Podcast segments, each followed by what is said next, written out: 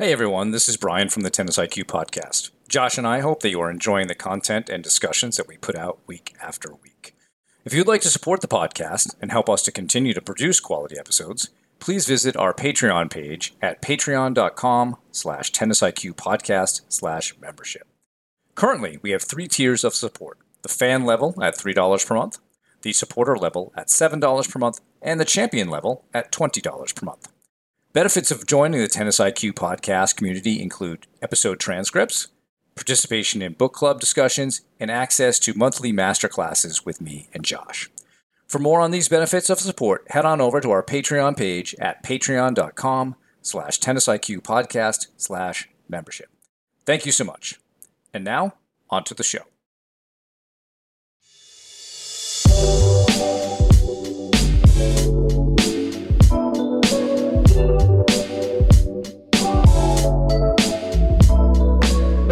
Welcome to the Tennis IQ podcast. I'm Josh Berger.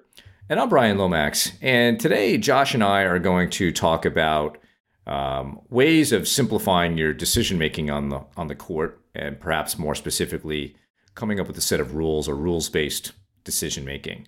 Um, part of this was for me has come from this this thought process of we typically play better when we think less, when we look at things like being in flow, being in the zone, one of the characteristics of that is that we have a quiet mind. Um, achieving a quiet mind, though, is not as easy as it sounds. It may be just like, well, hey, stop thinking about so many things and, and so forth. But I think we all know that instead of saying, don't do this or stop doing this, we have to actually give you something better to think about.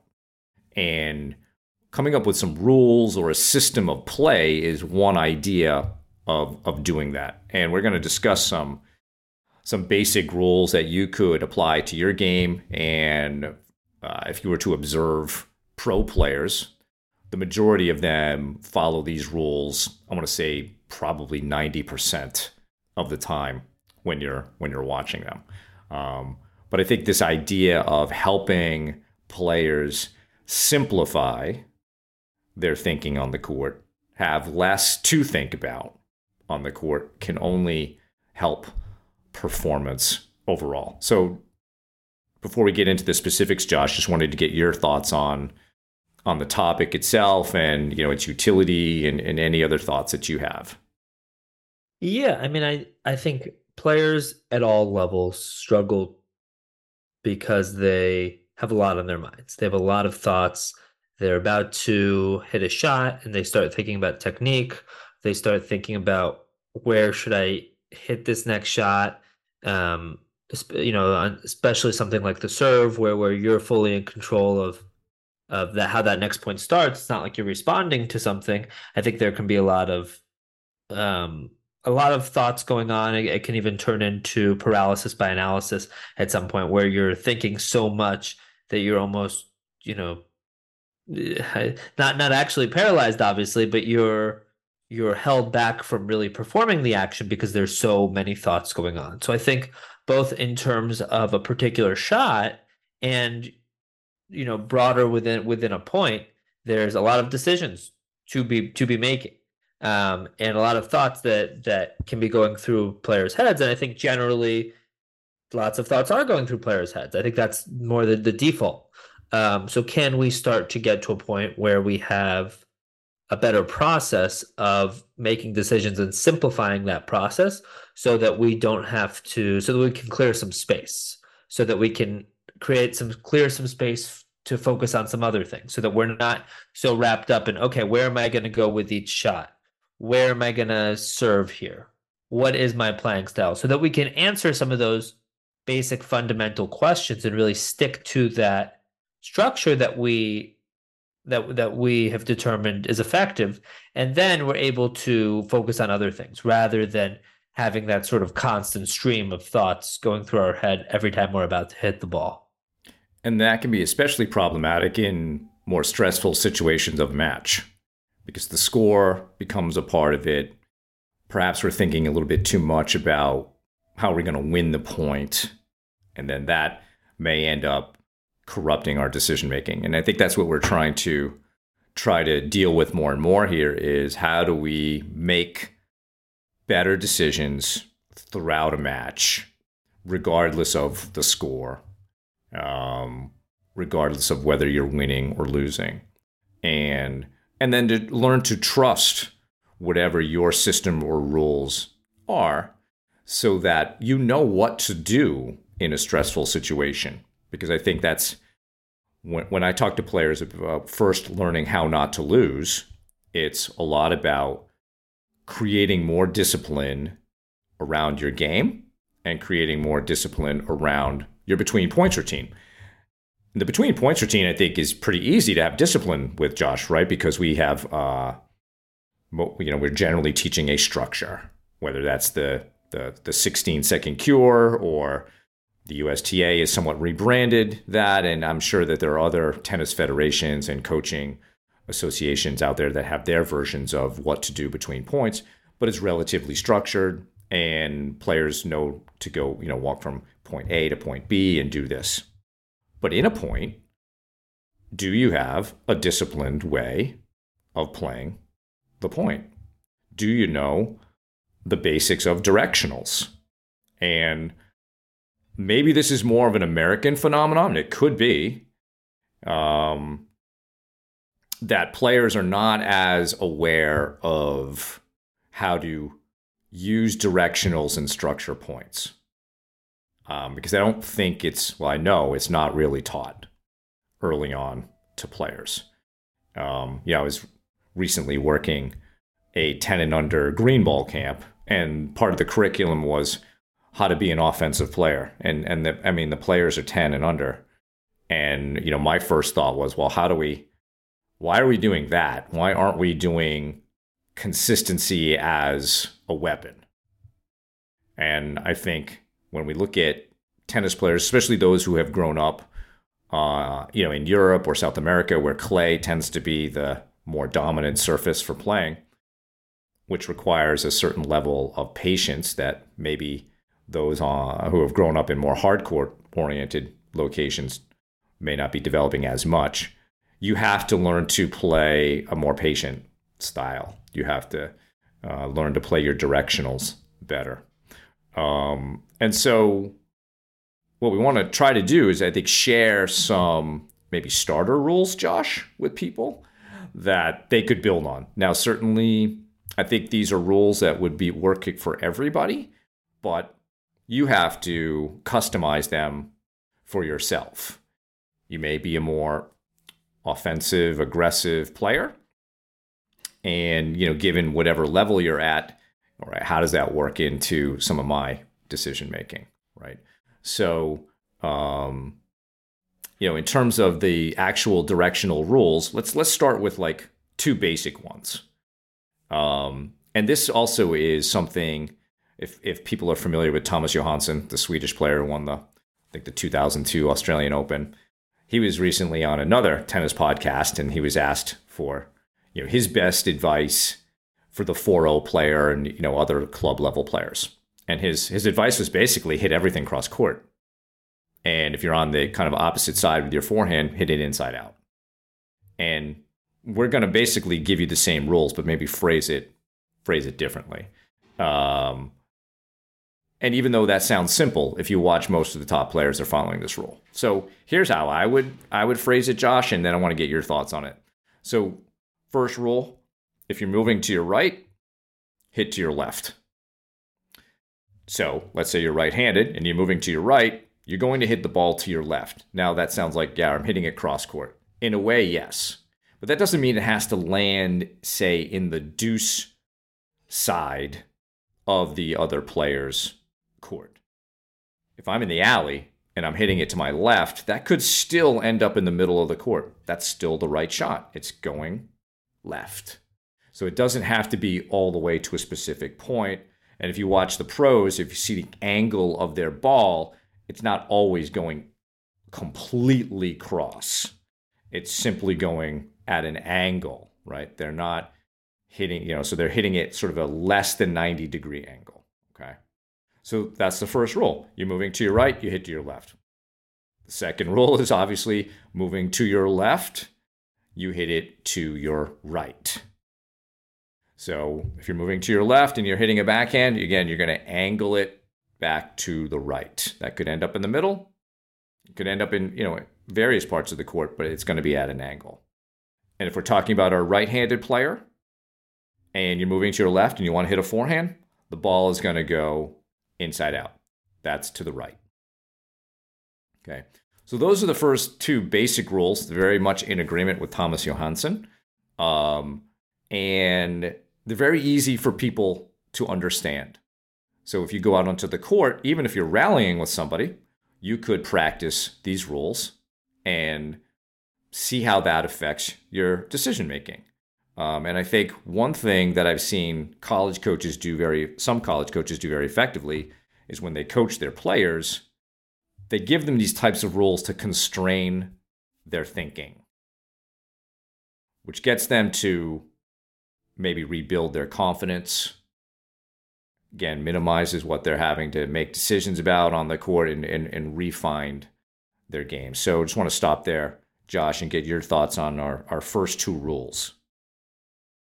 Yeah, I think I think the idea of when I'm moving right, hitting the ball left, when I'm moving left, hitting the ball right, um, are really important because I think that both of them, first of all, are high percentage. So you're hitting over the, you know, I think there's, it's always important to, when talking to a player, and maybe especially a player who's younger or especially a player maybe that's getting more into the sport, to, to, to describe the why why do we hit the ball cross court? And I think at a basic level, there's there's a couple main reasons. Um, you know, you're you're hitting over a lower part of the net, um, so it's you know you, you by hitting the same height shot, you have a, a greater chance of clearing the ball over the net, which is obviously your your one obstacle on the court. Um, and you're hitting into more court. So anyone who can remember um, Pythagorean theorem, um, a squared plus b squared equals c squared.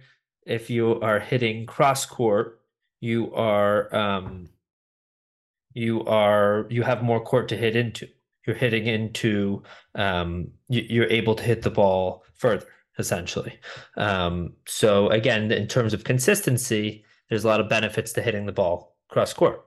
Um, so, but but I think yeah, giving yourself those clear rules like that um, almost makes it more automatic. Like you were talking about with the 16 second cure, your in between point routine, making that automatic.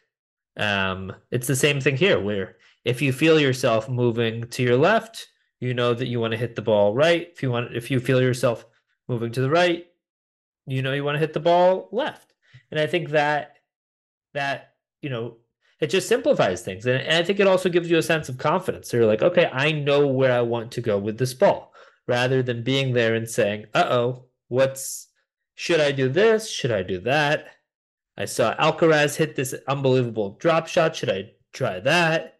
Should I, you know, should I hit the ball super flat as hard as I can? Should I hit it with high, heavy topspin? Nope. I, I'm sticking to my plan. I'm sticking to my rules. Um, so I, I think that's I think that's really helpful. I just think it's it's helpful for for players to understand why why and and even to think through okay what you know and, and maybe one person's rules might be slightly different from another's which is okay. People have different playing styles. But can they can they talk about what their rules are and then why? Why have i come up with these rules for myself? Um why does this match my game? But why also does this match high percentage tennis? Why does this you know why does this playing style that i've that I have established for myself, these rules, these patterns that I've established for myself, why do they make sense for my own game? Right? Can you justify them? Can you talk about them in that way? And then I think it's a lot easier to really stick with them when when you need them. Yeah. And one of my objections to the idea of teaching 10 and under players offense was that I think if you're looking at building a, a player's game, it should start with consistency. Like meaning we can get the ball over. Yep. Second, directionals. I can hit the ball in certain directions. I, I want to hit it left, I can hit it left. I want to hit it right, I can hit it right. And then the third piece is accuracy. All right, I want to hit it left and I would like it to land in this zone over here, right? So teaching offense to players who can't actually do those three things yet doesn't make a lot of sense in my mind. But for whatever, you know, some of them some of them actually can do that to a certain extent. I would say the accuracy maybe is not there. But if you again you watch the pros, they all have a foundation in those three things. And that's what these rules are about.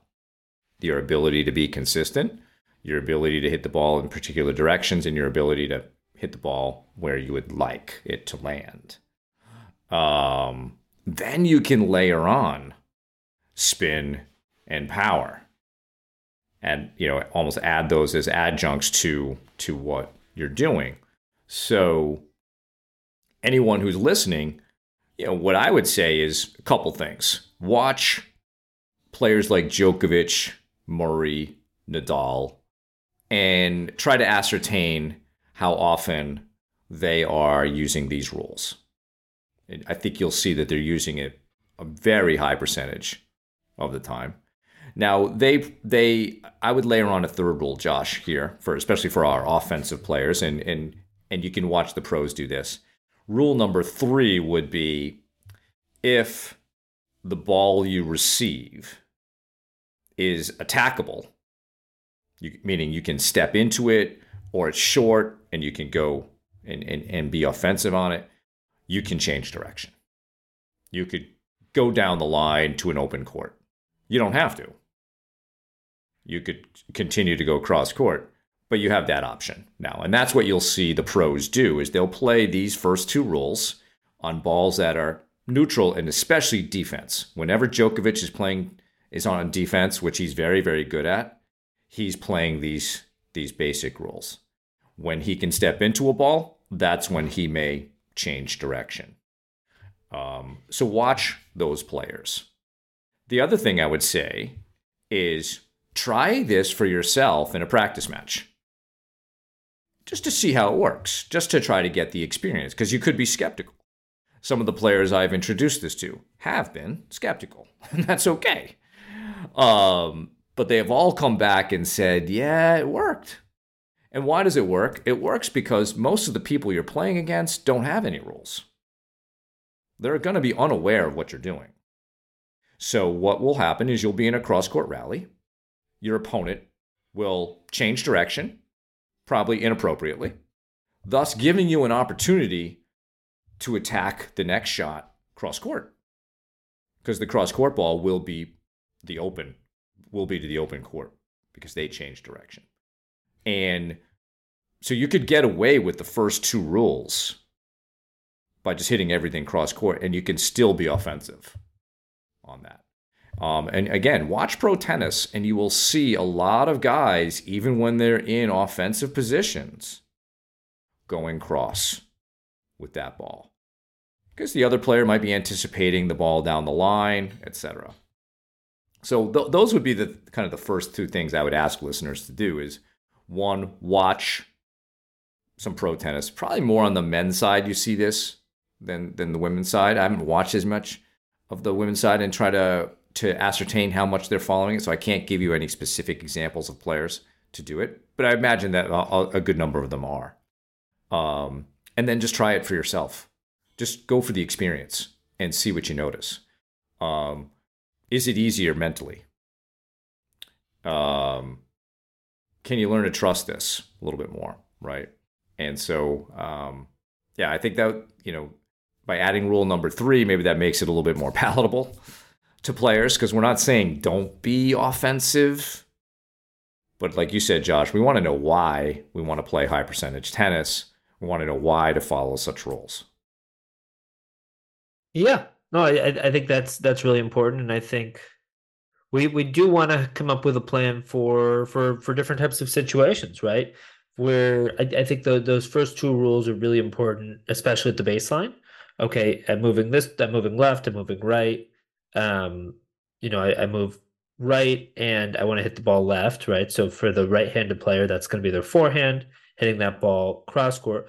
When I move left, hit the ball right, that's most of the time going to be a backhand, but that could also be a, a forehand, right? If, if players want to run around it and hit, you know, essentially what, what that's saying is that we want to hit inside out there, not inside in. Inside in being a tougher, riskier shot. Inside out, you are hitting into a lot more court. You're generally going to be hitting to your opponent's backhand if they're right handed. Um, it's it, if you watch the pros again, you will see that way more often than not that they're hitting that ball cross court rather than trying to pull that ball inside in, which is first of all you're going to the opponent's forehand, but second of all you're you're hitting into a lot less court. You are already pulled over to the um, ad side base the the ad side sideline, and then you're trying to aim close to the close to that sideline. You're not hitting into a lot of court. Where inside out, you are hitting into considerably more more court, you, which which is a big reason why it's higher percentage. Um, but I, I think also, as you were saying, having a a plan for what you want to do when you're moving forward is really important. And I think I think a lot of players struggle with with this portion of the game in terms of their transition game, in terms of what you do with a short ball, how you approach the net. You know, I, I think a lot of times players practice their baseline game and they practice their volleys and maybe they practice approach shots but maybe it's only certain types of approach shots they don't necessarily build that transition skill in the way that they could and therefore they you know if you get a short ball you're ahead of the point and rather than being able to sort of maintain that advantage in the point come up to net finish points at the net in a reliable way they're losing a lot. I, I see players losing a lot of points before they even get to the net. When they're ahead in the point, they have the short ball and then they mishandle that short ball. So I think having a clear plan for that, and I think generally, um, well, I, I think there's different things that we could do with the short ball. I think again, if we're sticking with directionals, oftentimes hitting the ball more down the line rather than cross court in that moment um, allows for less, you know, for fewer angles. Um, and I know you mentioned Brian that at that point you can change direction, which I, I definitely agree with. But yeah, having a clear plan there, right? So maybe it's okay. At, when I get that short ball, I want to go down the line, or I want to at least most of the time. Again, I don't think you have to follow these 100% of the time. I think there's something to be said for being unpredictable in certain ways by sab- for sabotaging your opponent by changing things up, but I think being able to stick with this the vast, vast majority of the time is going to help everybody. But then what you do with those exceptions, what you do in some of those other moments is what can differentiate you. And again, as, as Brian said, most people aren't using these rules. So if you are the one sticking with these rules, you're the one creating those opportunities for yourself in a reliable way. Your opponent will likely get impatient. Your opponent will likely stray from these rules and then give you opportunities you may hit the ball if, if people can visualize this or picture this you may hit the ball cross court and be in that cross court forehand to forehand rally and maybe you pull them off the court with a forehand angle and they are in the doubles alley or they're even off the court and they decide to go down the line right so they're going to go down the line with their forehand there into your backhand assuming players are right-handed which what 90 or so percent of players are um, they they go cross court with their forehand. Sorry, they go down the line with their forehand. They're they're pulled off the court. They're in the doubles alley, even a little bit beyond the doubles alley. They go down the line into your backhand. But then what? Then they're off the court. And then all you have to do is stick with that plan and continue to take that ball cross court with your backhand. And they're all the way off the court in the doubles alley or beyond it. You're going cross court with your backhand into the opposite side of the court and they're going to have a tough time with that. They likely won't get to that next ball. Maybe they do, but they're going to be in a very defensive position there. So again, by just sticking with this plan, um, you can really capitalize on them being out of position rather than you trying to almost, you know, outsmart this plan and, and constantly be thinking, okay, should I go down the line? Should I go cross court? Should I go deep, deep down the middle? Should I loop it? Should I slice it? you know, there's a lot of decisions to be made there, and there can be decision fatigue. You're making so many decisions that the quality of those decisions can go down over time. So instead, can we make fewer decisions, and can we have more of a system where okay, at the baseline, moving this direction, this is what I do. Moving this direction, this is what I do. when I get that short ball and I'm moving forward, this is what I do. Even with volleys, this is what I do with different types of volleys to again keep it keep it simple, keep the number of decisions to a minimum. Even on serves, I think as well, right? Second serve, maybe I go to the backhand every time, or I go or body, right? Or whatever it is, or you know, if it's um 40 love this is the type of serve that i hit. Or love 40 this is the type of serve that i hit. Or deuce point a lot of times people are playing no ad now on on deuce. Um this is my favorite serve. This is the serve that i go to. So again by spending that time ahead of time with a sports psychology professional with a coach with a parent with with somebody um, or thinking that through really thinking that through then you're able to really have a plan for all the different situations that will come up in a match and exactly how you want to handle them yeah, and pre-committing to those those kinds of things is is definitely very very helpful. I think you could somewhat coherently argue, Josh, that players like Djokovic and Murray, when they go into a point, they're not necessarily thinking about winning the point. They're thinking about playing to their rules and playing them the best that they can. Because they have developed a lot of trust in their system of playing.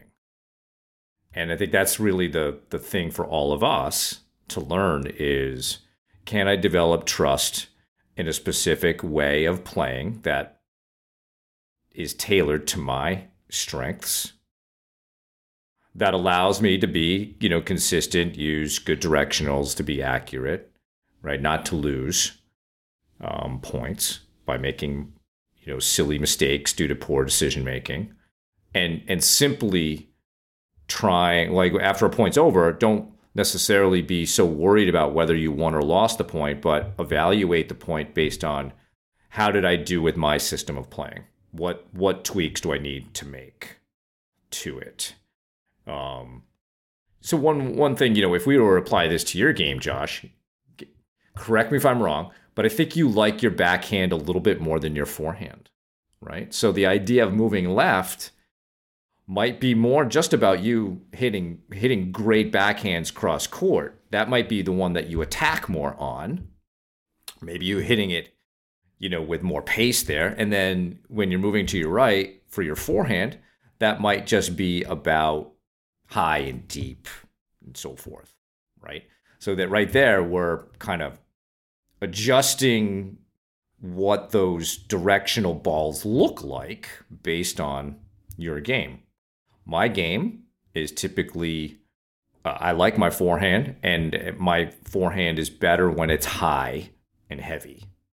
So part of my rules on the forehand are not only am I playing these directionals, but I'm I'm the trajectory of the ball I want it a certain way.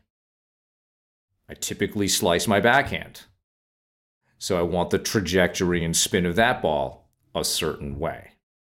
So I'm tailoring my directionals based on my particular strengths and preferences on that. I also know that those things are what make me uh, more effective.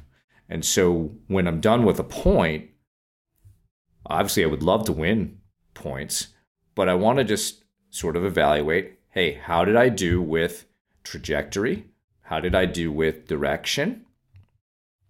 Um, and go from there. And then my what I do is I just trust that if I do this over and over and over again, that it will deliver to me the points I need. And I think that's what you see from a guy like Novak Djokovic is that he simply plays by his rules of shot making, decision making over and over again and he has such trust in his in these rules for him that they're going to deliver for him. And when we think about what happens under pressure and under stress, to me, trust is one of the key components, Josh, is that we stop trusting what we're doing and we go into a place of, I'm not sure what to do. And that's where we maybe go down the line when we shouldn't because we want the point to be over, or we hit a, a drop shot when we're a couple feet behind the baseline, and it's not really the the place to do it. And we either miss it or we just end up giving the opponent an easy short ball. Um, and so we we learn to trust our particular rules and we simply play that way. And that's what I'm asking people to try out because I think you'll develop more trust in how you play. You'll be handling pressure better because you have a specific way and you can just follow that. Um, and you'll be thinking less on the court. You'll have less of that mental load. It will feel after the match lighter. You won't have feel that the like you called it decision fatigue of what to be doing all the time and over analyzing things and and so forth. So I think this is just a, a great strategy for people to try out and see see how it goes at first with the simple rules and then start layering on some of your own. I, I think that makes sense. Um, yeah, no, and, and I think it it really is a great foundation for players. Um, rather than having that ball, you know, to, to the forehand and thinking, okay, what now? No, I have a plan for it.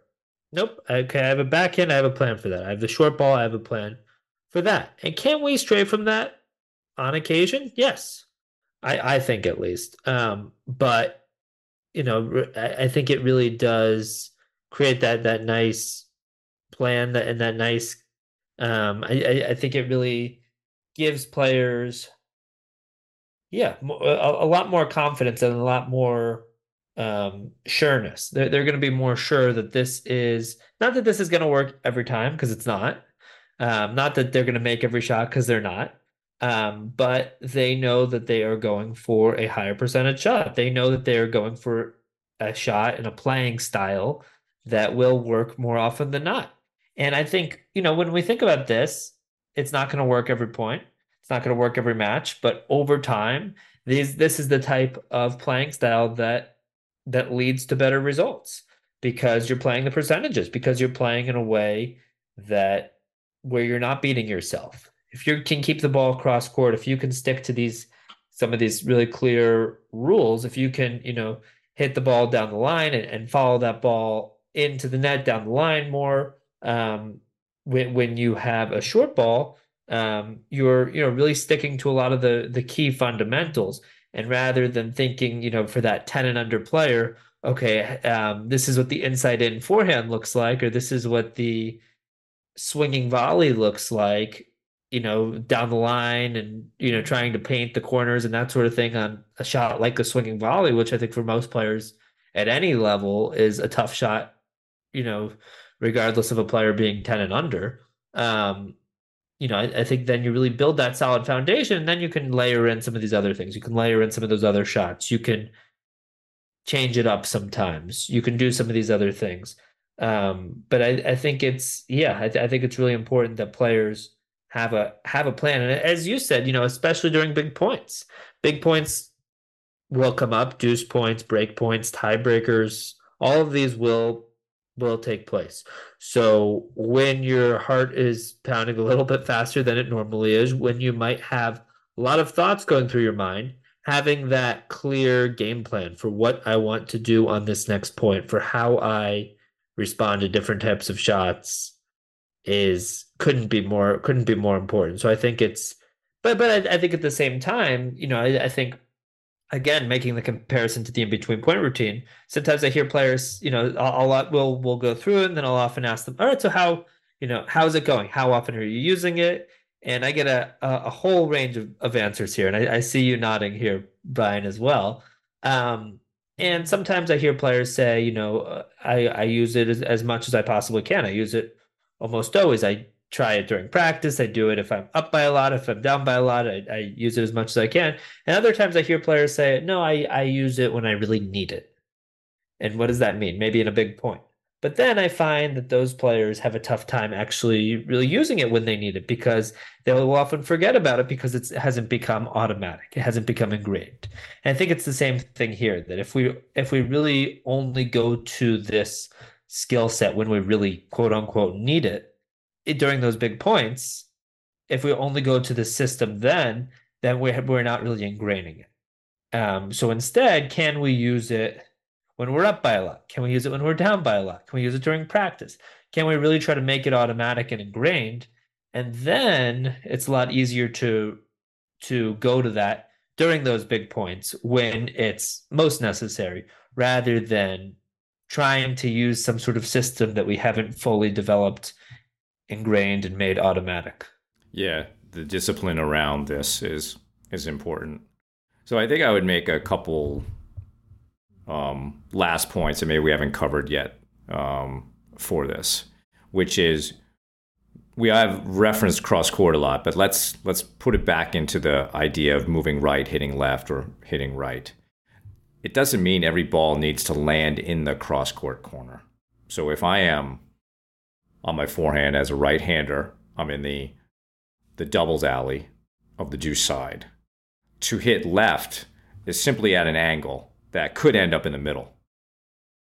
But that's still adhering to the rule. Because the ball went left, it's still crossing the net at a lower point than it would be if I hit down the line. And it's still a, a longer distance because it is at an angle. So not every ball has to end up in the deuce side corner or the ad side corner based on where you are. Right. So just want to clarify that because when you watch the pros play, you won't see them hit every ball into those corners. Many balls will end up in the middle. Which is another thing, Josh, that I think is, is bothers me about some coaching is there's so there's this disdain for using the middle of the court, but when you watch pro tennis, there's a lot of balls being played into the middle of the court, right? Now, the other thing that this might sound like is like we're asking you to simply just value consistency and just maybe that sounds passive. And we're not asking you to be passive with these shots. We're still asking you to, to hit them with with pace and spin and confidence.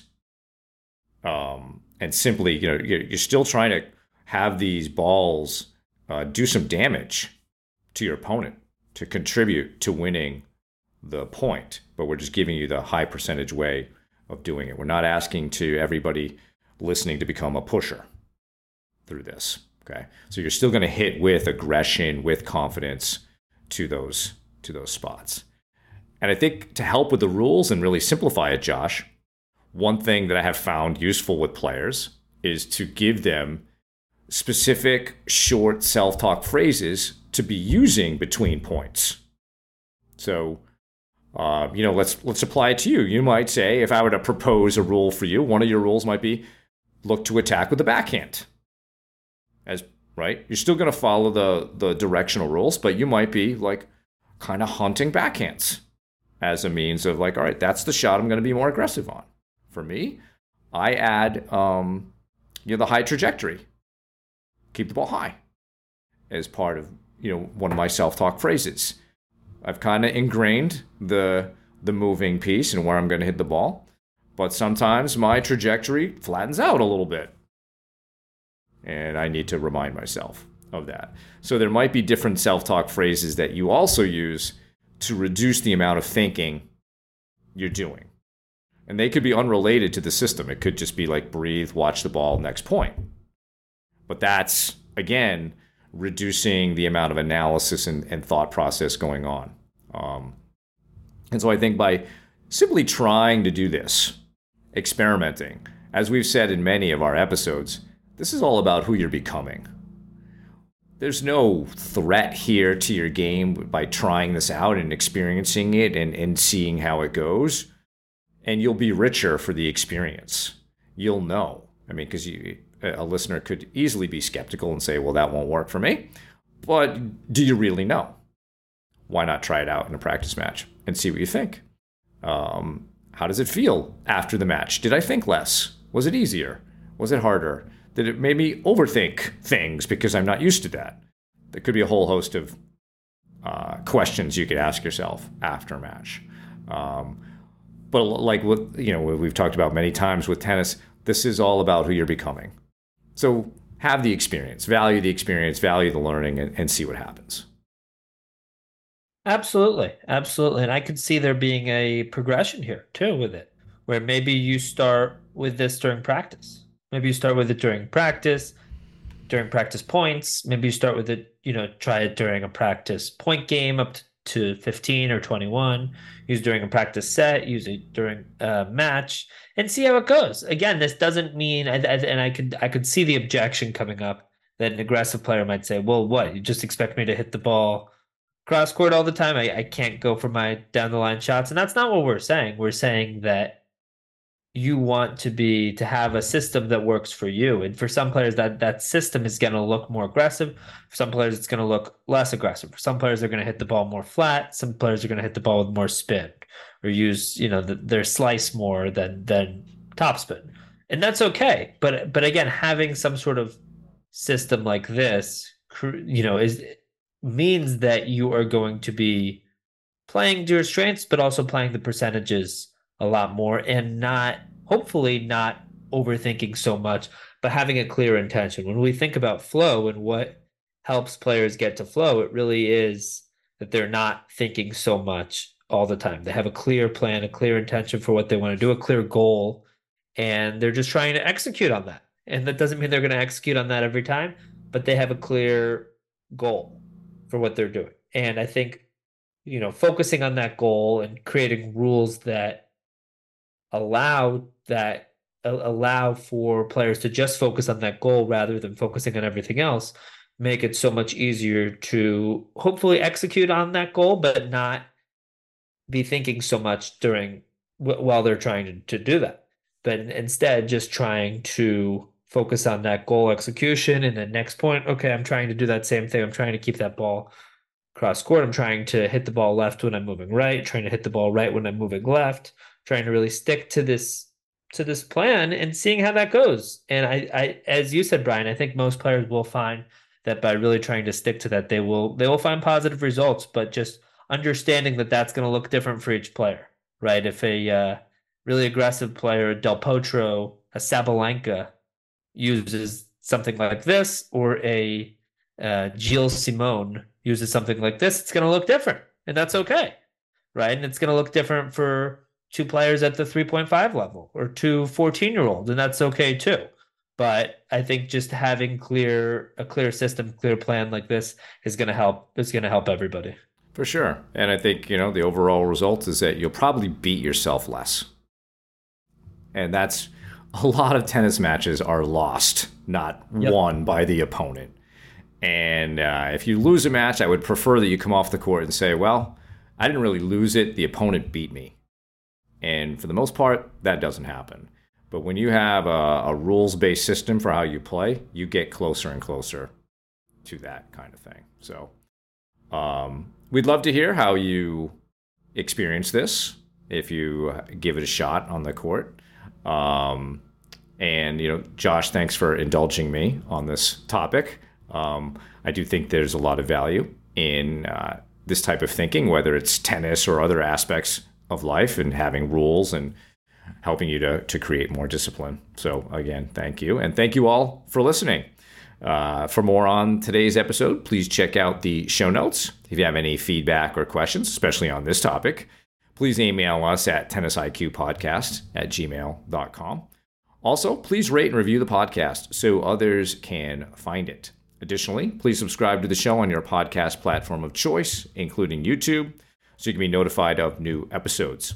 Also, please check us out on Instagram. If you'd like to support the podcast, please visit our Patreon page at patreon.com slash tennisiq podcast slash membership, where you can learn about the benefits of being part of the Tennis IQ podcast community.